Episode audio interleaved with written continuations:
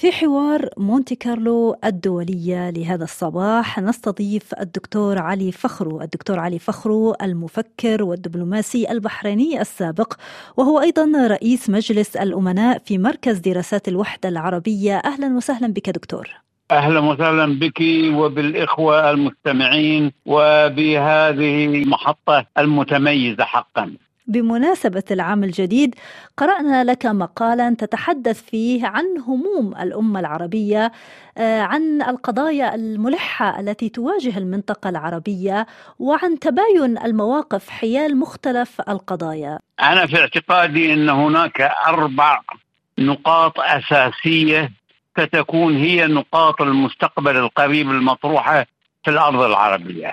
النقطة الأولى تتعلق بالعلاقة مع الكيان الصهيوني في فلسطين والقضية الفلسطينية التي الآن أصبحت هي القضية البارزة في كل الأرض العربية وغيرت الكثير من المفاهيم من حولها.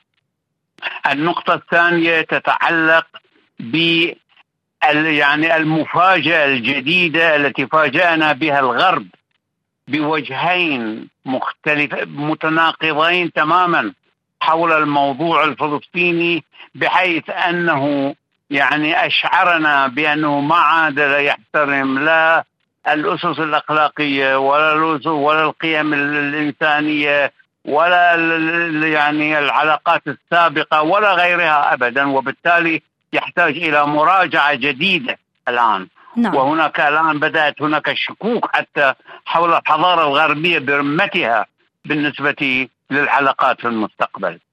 والنقطة الثالثة إذا كان الأمر كذلك مع الغرب فإذا لا بد للأمة العربية أن تتوجه إلى الشرق بمعنى آخر بريكس وغيرها من المؤسسات من أجل أن تتعامل معهم في التكنولوجي وفي الاقتصاد وفي السياسة وفي الأمن إلى آخره من الأمور بعد أن كانت في السابق تحت المظلة الغربية بصورة دائمة وفي كثير من الأحيان تحت ذل تلك العلاقة مع الغرب الاستعماري على الأقل. على ضوء ذلك الموقف السلبي يعني المرعب الذي وقفته أنظمة الحكم العربية تجاه موضوع الموضوع الفلسطيني في الآونة الأخيرة في الثلاثة أشهر الأخيرة هذا يعني مؤكدا سيحتاج أن يغير تغييرا كبيرا وأنا أعتقد أن المجتمعات العربية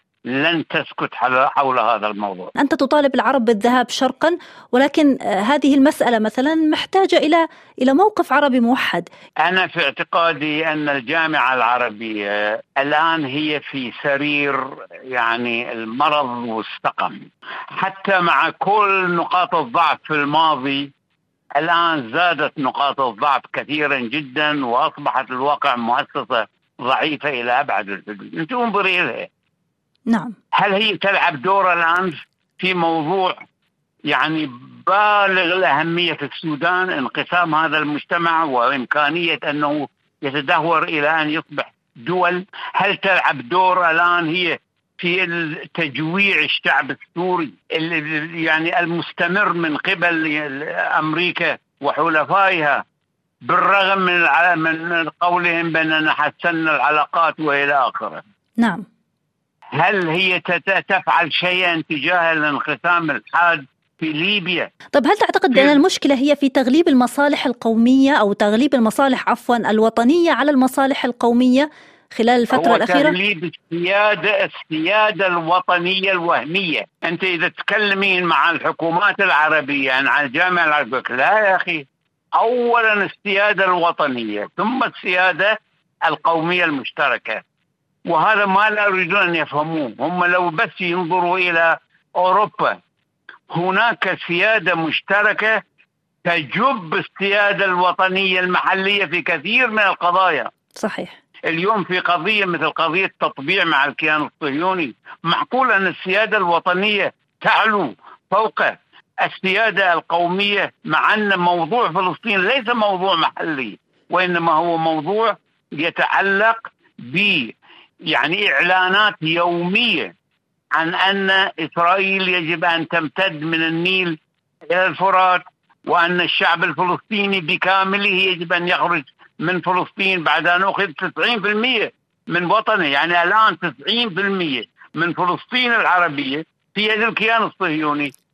وبالتالي يعني الجامعة العربية إذا ما تتغير وتتبدل وتصلح فإنها في الواقع أصبحت عبء على الأمة العربية بدل من أن تكون أداة من أدوات يعني النضال المشترك ونحن لا نتكلم يعني عن اندماجات نعم. نحن نتكلم عن توحيد تضامني يلتزم بالضرورة بمصلحة صغيرة هنا أو مصلحة كبيرة صغيرة هناك صحيح دكتور علي فخر الكاتب والمفكر والدبلوماسي البحريني السابق. شكرا جزيلا لك على تواجدك معنا على أثير مونتي كارلو الدولية. شكرا جزيلا لك.